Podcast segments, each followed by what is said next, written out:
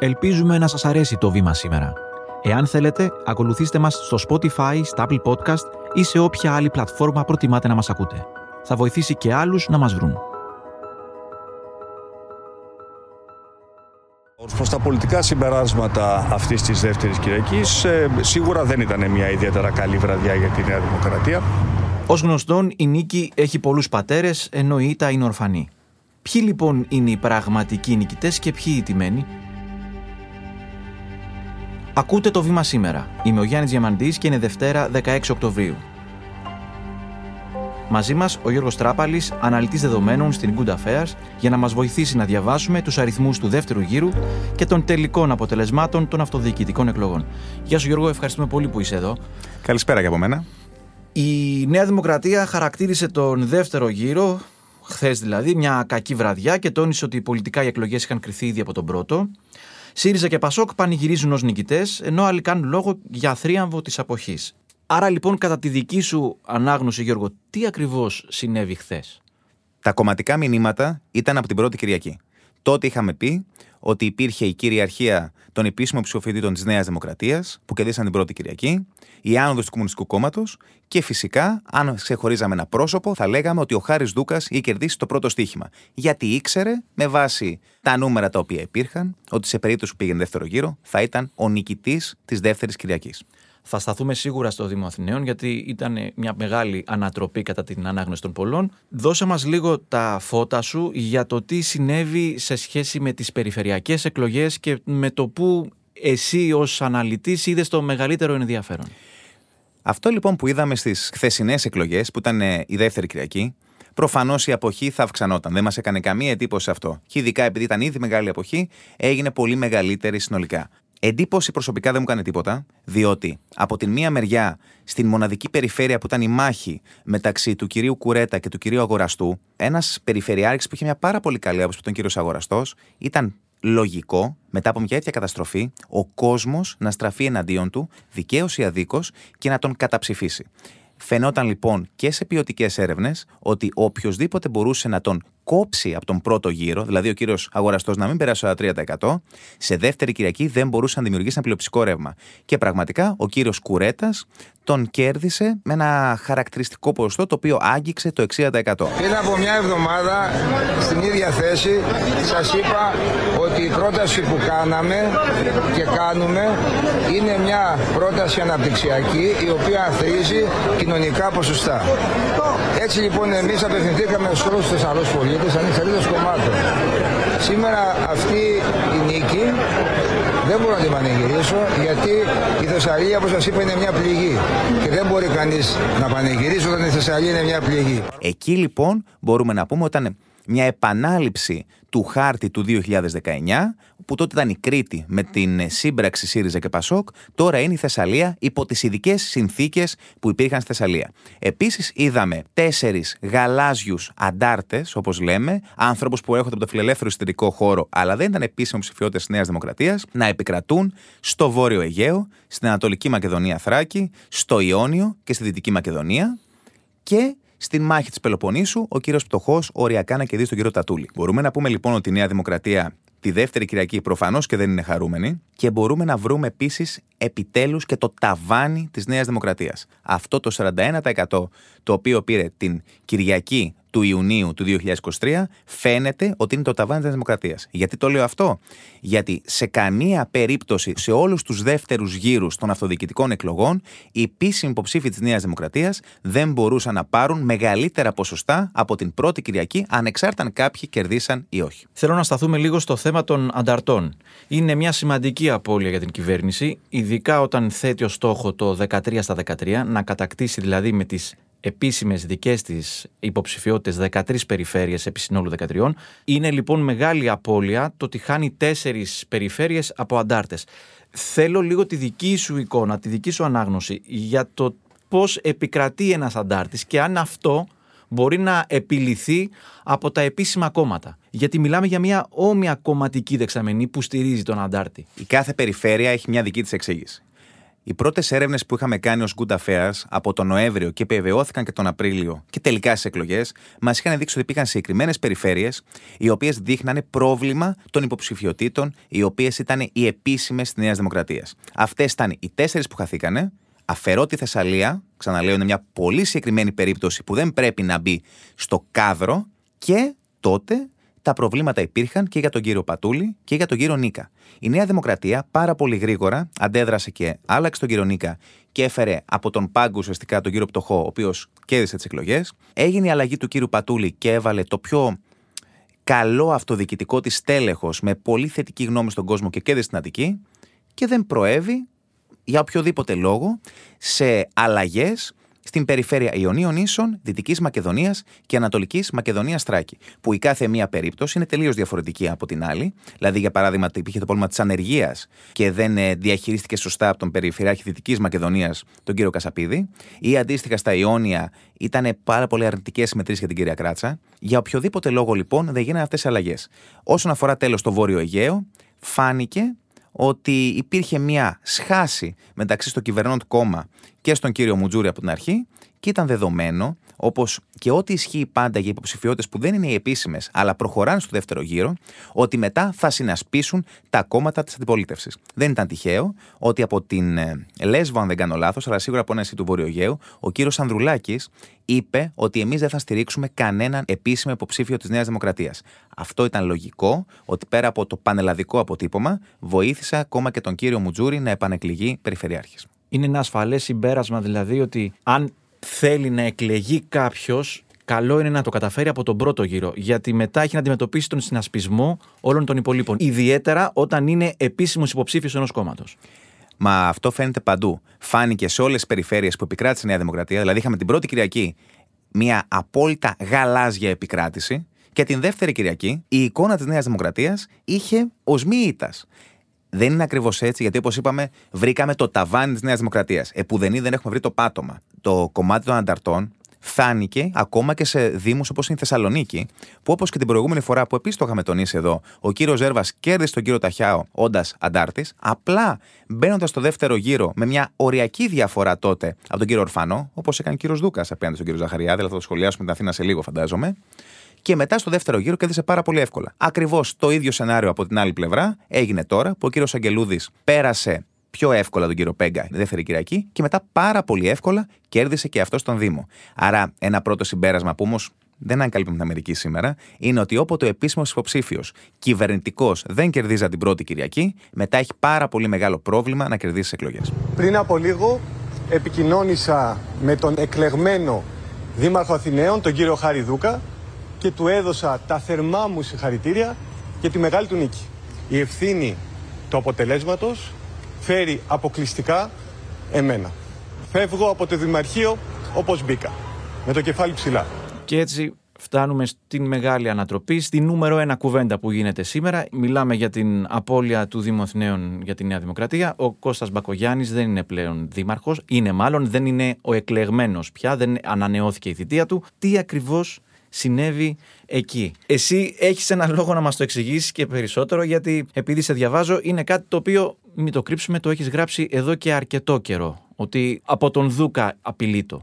Για την ακρίβεια, στην έρευνα που είχαμε τρέξει μεταξύ 7 και 12 Σεπτεμβρίου, είχαμε βρει τα εξής ξεκάθαρα συμπεράσματα. Ότι ο κύριος Μπακογιάννης θα είναι πρώτος στον πρώτο γύρο, αλλά ήμασταν σχεδόν βέβαιοι ότι δεν θα μπορούσε να κερδίσει την πρώτη Κυριακή πλησίασε μεγάλα ποστά στην πρώτη Κυριακή λόγω της πάρα πολύ μεγάλης αποχής, η οποία πήγε να τον ευνοήσει όσον αφορά το κομμάτι της κατάκτησης της νίκης στην πρώτη Κυριακή. Από τη στιγμή που πήγαινε σε δεύτερη Κυριακή και ο αντίπαλός του δεν ήταν ούτε ο κύριος Ζαχαριάδης, ούτε ο κύριος Σοφιανός και ευτυχώς για όλους μας ούτε ο κύριος Κασιδιάρης, απέναντι στον κύριο Δούκα έχανε με όλα τα στοιχεία τα οποία είχαμε. Εάν μάλιστα έχανε από τον κύριο Δούκα σε αρχές Σεπτεμβρίου που ο κύριος Δούκας είχε πολύ χαμηλή παράσταση νίκης, που ήταν το πρόβλημά του. Αλλά σιγά σιγά με τις μέρες που περνάγανε, ανέπτυσε μια άλλη αναγνωρισιμότητα, ήταν δεδομένο ότι στην δεύτερη Κυριακή δεν θα μπορούσε να διεκδικήσει τη νίκη υπό φυσιολογικές συνθήκες. Από τα στοιχεία που είχε η έρευνά σας στην Good Affairs σχεδόν ένα μήνα πριν, μπορούμε μάλλον να εξηγήσουμε και την χθεσινή ψήφο. Τι ενόχλησε περισσότερο τους ψηφοφόρους σε σχέση με τον Κώστα Μπακογιάννη; Αυτό που ήταν πάρα πολύ σημαντικό και είδαμε ήταν ότι και είχαμε κρίνει ότι υπήρχε μεγάλο πρόβλημα εκλογής του κυρίου Μπακογιάννη αν πάει στη δεύτερη Κυριακή, και ήμασταν σχεδόν βέβαιο δεν θα κερδίσει την πρώτη Κυριακή, άρα τελικά θα έχανε το Δήμο, ήταν το έβριμα ότι σε πρώτη φάση το 60% των Αθηναίων έκρινε αρνητικά τη θητεία του, ενώ μόλις το 31% είχε θετική άποψη. Και υπήρχε και ένα 9% που δεν είχε άποψη. Πράγμα το οποίο σημαίνει ότι ενώ ήμασταν βέβαιοι ότι από το 60% δεν θα πήγαινε όλο στην κάλπη, ήταν πάρα πολύ δύσκολο και το 31% που φαινόταν και το ποσοστό του κυρίου Μπακογιάννη το οποίο θα έπαιρνε υπό φυσιολογικές συνθήκες συμμετοχής, αυξήθηκε και έφτασε στο 41%, με τίποτα δεν θα μπορούσε να ήταν πλειοψηφικό σε δεύτερο γύρο. Μάλιστα, καλός ή κακός, το θέμα του μεγάλου περιπάτου ήταν η νύλα του κυρίου Μπακογιάννη. Τι θέλω να πω με αυτό; Στην ερώτηση που κάναμε, τι σας έρχεται στο μυαλό όταν ακούτε την φράση μεγάλος περίπατο, το 10% απάντησε ότι αυτό ήταν ένα έργο πνοής για την επόμενη μέρα. Το 3% λέει δεν απαντώ. Και το 87% δήλωσε ήταν μια αποτυχία τη Δημοτικής Αρχής της Αθήνας. Χωρίς να κρίνουμε αν αυτό ήταν δίκαιο ή άδικο την πλευρά των πολιτών, όταν στο σημαντικότερο έργο της θητείας σου, το οποίο ουσιαστικά καθόρισε επικοινωνιακά όλη την διάρκεια, την τετραετία του κ. Μπακογιάννη και έσβησε πιθανά πάρα πολύ μικρά έργα, τα οποία μικρά εννοώ λιγότερο οικονομικά κοστοβόρα, που μπορεί να είναι και σημαντικά σε υπόλοιπες περιοχές. Ουσιαστικά ο μεγάλος περίπατος ήταν και το βατερλό του κυρίου Μπακογιάννη που τον οδηγεί σε αυτήν την ήττα από τον μοναδικό υποψήφιο που μπορούσε να το κερδίσει. Και αυτός ήταν ο Χάρης Δούκας. Και οφείλω να ευχαριστήσω επίσης όλους τους πολίτες οι οποίοι ήρθαν να ψηφίσουν σε αυτή την δεύτερη εκλογική διαδικασία. Και θέλω να δεσμευτώ για το εξής ότι θα δώσω όλες μου τις δυνάμεις και θα είμαι δίπλα σε κάθε Αθηναία και κάθε Αθηναίο για να μπορέσουμε μαζί να κάνουμε την Αθήνα όπως μας αξίζει και όπως της αξίζει. Το πιο όμορφο ταξίδι τώρα ξεκινάει. Μαζί θα τα καταφέρουμε. Γιώργο, ζητάω προκαταβολικά συγγνώμη για την ερώτηση που θα ακολουθήσει. Φοβάμαι ότι είναι αρκετά μπακαλίστικη. Αλλά επειδή πολλές φορές λίγο με τα ποσοστά και ειδικά όταν υπάρχει αποχή για την οποία θα συζητήσουμε αμέσως μετά, λίγο χάνουμε ίσως και το νόημα. Κοιτούσα τους απόλυτους αριθμούς στην σελίδα εκλογές ipes.gr του Υπουργείου Εσωτερικών που έχει τα νούμερα. Στον πρώτο γύρο είδα ότι ο Κώστας Μπακογιάννης είχε 41,35%. Ο Ζαχαριάδης είχε 13,36% και ο Δούκας είχε 14,19%. Ο Δούκας δηλαδή κέρδισε για 1100 κάτι ψήφους παραπάνω από τον Ζαχαριάδη. Και ρωτώ, εάν αυτοί οι 1100 ψήφοι δεν πήγαιναν στον Δούκα, αλλά πήγαιναν στον Ζαχαριάδη και τον έβγαζαν δεύτερο. Θα είχαμε το ίδιο αποτέλεσμα σήμερα. Ο Ζαχαριάδης θα μπορούσε να συσπυρώσει όλο αυτόν τον κόσμο πίσω του. Και άρα, μήπως ο Μπακογιάννης τελικά έχασε το Δήμο Αθηναίων για 1100 κάτι ψήφους; Καταρχήν, είναι μια πάρα πολύ σωστή παρατήρηση. Ο κύριος Ζαχαριάδης φαινόταν ότι υπολοιπόταν από τον κύριο Μπακογιάννη καθαρά όσον αφορά την νίκη του δεύτερη Κυριακή. Βέβαια, εκεί θα ήταν δύο αντιμαχόμενα συμπεράσματα, ότι ο Μεν Μπακογιάννης κερδίζει τον Ζαχαριάδη με περίπου 6 με 8 μονάδες, αν δεν κάνω λάθος, στην έρευνα που είχαμε κάνει. Αλλά ταυτόχρονα υπήρχε το αρνητικό κλίμα απέναντι στον κύριο Μπακογιάννη. Εκτιμώ ότι συνήθως σε αυτές τις καταστάσεις κερδίζει ποιος είναι ο καλύτερος στο head to head. Θα είχαμε σίγουρα μια μικρότερη διαφορά υπέρ του κυρίου Μπακογιάννη, εκτιμώ, αλλά είναι μια υποθετική ερώτηση που δεν ξέρουμε ποτέ τι θα συνέβαινε αυτή τη βδομάδα. Εγώ μπορώ να πω κάτι άλλο. Ότι ο κύριος Μπακογιάννης έχασε την μέρα που ο κύριος Κασελάκης κέρδισε. Γιατί το λέω, το λέω αυτό. Γιατί πάρα πολύ απλά αυτή η προβληματική σχέση, από ό,τι φαίνεται, της ομάδας κυρίας Αχτσιόγλου, στην οποία ήταν ο κύριος Ζαχαριάδης με τον κύριο Κασελάκη, οδήγησε στην πτώση του κυρίου Ζαχαριάδη και των ποσοστών του, την αύξηση, όπως είδαμε, του κύριου Παπαδάκη και ουσιαστικά αυτό εκμεταλλεύεται ο κύριος Δούκας, περνάει δεύτερος και εκεί, την Κυριακή των εκλογών, που είδαμε ότι ο κύριος Δούκας θα είναι στο δεύτερο γύρο, ήμασταν πεπισμένοι ότι θα ήταν και ο επόμενος Δήμαρχος Αθηνών. Δεν μπορούμε να μην σταθούμε και στο θέμα της αποχής. Συνεχίζω να κοιτάω τους αριθμούς στην επίσημη σελίδα του Υπουργείου Εσωτερικών σε σχέση με τις εκλογές.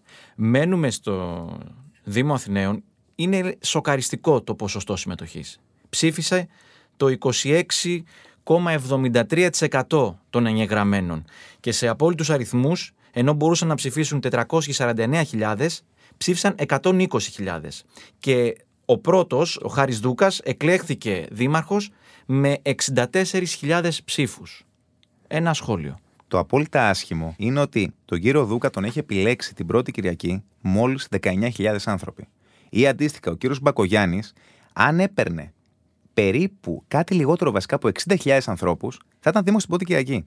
Να κατανοήσουμε τα νούμερα, να θυμηθούμε τι παίρνανε οι δήμαρχοι πριν από κάποια χρόνια και θα δούμε ένα πλήρες και ξεκάθαρο γύρισμα της πλάτης των ψηφοφόρων στο θεσμό της τοπικής αυτοδιοίκησης. Αυτό είναι το βασικότερο πρόβλημα. Γιατί μιλάμε για τις εκλογές που αφορούν την καθημερινότητα των πολιτών όσο καμία άλλη. Όταν λοιπόν οι πολίτες σε ποσοστά τριών τετάρτων δεν συμμετέχουν, τελικά να δούμε αφενός για ποιους λόγους δημοκρατίας μιλάμε, αλλά και αφετέρου όσον αφορά τις ευθύνες των πολιτών, πώς έχουν πραγματικό δικαίωμα στη λήψη αποφάσεων και αντίστοιχα πώς μπορούν να ζητάνε πράγματα από τους δημάρχους τους. Αυτή λοιπόν η σχέση είναι σαφώς προβληματική. Κωνσταντίνος Μπακογιάννης στην πρώτη Κυριακή έχει 57.800 ψήφους. Στη δεύτερη Κυριακή έχει 50.400. Χάνει περίπου 7.500 ψήφους. Μας δείχνει αυτό ότι οι υποστηρικτές και ψηφοφόροι του Κώστα Μπακογιάννη έκατσαν να πιούν καφέ σίγουροι ότι θα επικρατήσει ο αγαπημένος τους δήμαρχος; Όχι, δεν το πιστεύω. Αυτό που είναι σύνηθες είναι στη δεύτερη Κυριακή, όταν πάνε υποψήφοι που έχουν πάρα πολύ ψηλό ποσοστό, πάντα και όταν μάλιστα οδηγούνται σε ήττα, είναι πάρα πολύ συνηθισμένο να βλέπουν να παίρνουν χαμηλότερο αριθμό ψήφων, το οποίο οφείλεται σε κάποια γεγονότα. Πρώτον, ότι η ίδια η συμμετοχή είναι πάντα πολύ μικρότερη. Γιατί είναι μικρότερη; Γιατί οι υποψήφοι δημοτικοί σύμβολοι που τρέχουν για ένα συνδυασμό δεν θα τρέξουν με τέτοια θέρμη τη δεύτερη Κυριακή. Εάν μάλιστα δεν έχει κερδίσει ο συνδυασμός στην πρώτη Κυριακή, οι υποψήφοι δημοτικοί σύμβολοι, αυτό που έρχεται να διεκδικήσει την νίκη, έχουν ένα πάθος ότι μπορεί να κερδίσουν που δεν φαίνονταν πουθενά. Αυτό δεν ισχύει για τους υποψήφιους δημοτικούς συμβούλους του συνδυασμού ο οποίος είναι μπροστά. Πρώτον.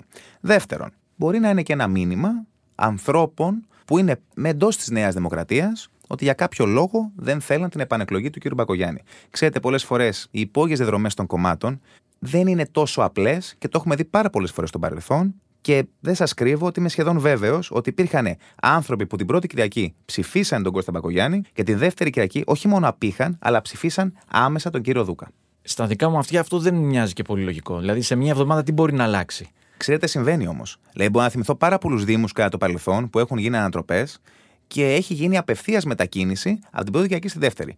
Αυτό μπορεί να γίνει για ένα πολύ άδολο λόγο ότι την πρώτη Κυριακή ψηφίζουμε το Δημοτικό Σύμβουλο που θέλουμε και μετά αλλάζουμε γνώμη, ή πολλές φορές, όπως είπα και πριν, υπάρχουν πιθανότητες άνθρωποι εντός του κόμματος, γιατί τα εσωκομματικά μαχαιρώματα είναι πάντα τα σημαντικότερα και τα πιο σκληρά, να μην θέλουν αντιπάλους που μπορεί μετά από μια επανεκλογή να κατέβουν στις βουλευτικές εκλογές απέναντί τους. Ξέρετε, όλα αυτά δεν μπορούμε να πούμε ότι έχουμε άμεσα στοιχεία που μπορούν να τα αποδείξουν, αλλά επειδή η ιστορία έχει δείξει ότι πολλές φορές εκλεγμένοι δήμαρχοι που δεν βγαίνουν από την πρώτη Κυριακή έχουν τεράστιο θέμα επανεκλογή στη δεύτερη, παίρνουν λιγότερους αριθμούς ψήφων τη δεύτερη Κυριακή, τελικά μάλλον υπάρχουν κάποιες διαδρομές από τον πρώτο στον δεύτερο.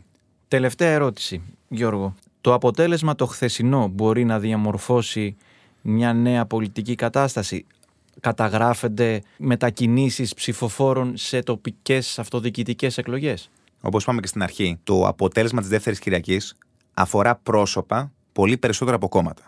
Τα κόμματα πήραν τα ποσοστά που έπρεπε να πάρουν, αυτά που μπορούμε να αποτιμήσουμε ως πραγματικά αποτελέσματα, την πρώτη Κυριακή. Και για να είμαστε ξεκάθαροι, είναι τα αποτελέσματα των περιφερειακών εκλογών. Τη δεύτερη Κυριακή, ουσιαστικά βρήκαμε άλλα συμπεράσματα, όπως είπαμε και πριν, το ταβάνι της Νέας Δημοκρατίας, που είναι αυτό, που δεν μπορεί να πάρει πια άλλο κόσμο. Κάπου εδώ τελείωσε ουσιαστικά μέχρι που μπορεί να φτάσει η Νέα Δημοκρατία. Είδαμε και επιβεβαιώθηκε πάλι η άνοδος του Κομμουνιστικού Κόμματος που σε όποιον δεύτερο γύρο πήκε ο ψηφιός του κέρδισε εύκολα. Είδαμε την ανυπαρξία του ΣΥΡΙΖΑ στην τοπική αυτοδιοίκηση που επιβεβαιώθηκε, γιατί μπορεί να έχει κερδίσει ο κύριος Κουρέτας, αλλά είναι σίγουρο ότι το πρώτο κόμμα που τον στήριξαν το Πασόκ και ο κύριος Κουρέτα προερχόταν από το ποτάμι. Σίγουρα πιο κοντινό χώρο στο Πασόκ από ότι στο συνασπισμό της Ριζοσπαστική Αριστεράς. Και επίσης, οι δύο δήμαρχοι οι οποίοι εκλέγονται στην Αθήνα και στη Θεσσαλονίκη. Ο ένας με την επίσημη υποστήριξη του Πασόκ και ο δεύτερος με την μη επίσημη, αλλά σίγουρα άνθρωποι του Πασόκ τον στηρίξανε και ο ίδιος ο κύριος Αγγελούδης προέρχεται από το Πασόκ, ουσιαστικά δίνουν μια άβρα νίκης στο Πασόκ, η οποία μπορεί να μην αποτυπώθηκε την πρώτη Κυριακή, αλλά σίγουρα δείχνει ότι το Πασόκ μπορεί να γίνει ο κορμός της ένωσης κομμάτων οι οποίοι μπορεί κάποια στιγμή να αμφισβητήσουν τον κύριο Μητσοτάκη στο μέλλον. Δεν φαίνεται αυτό όμως να είναι πάρα πολύ κοντινό. Γιώργο Τράπαλη, σε ευχαριστούμε πολύ.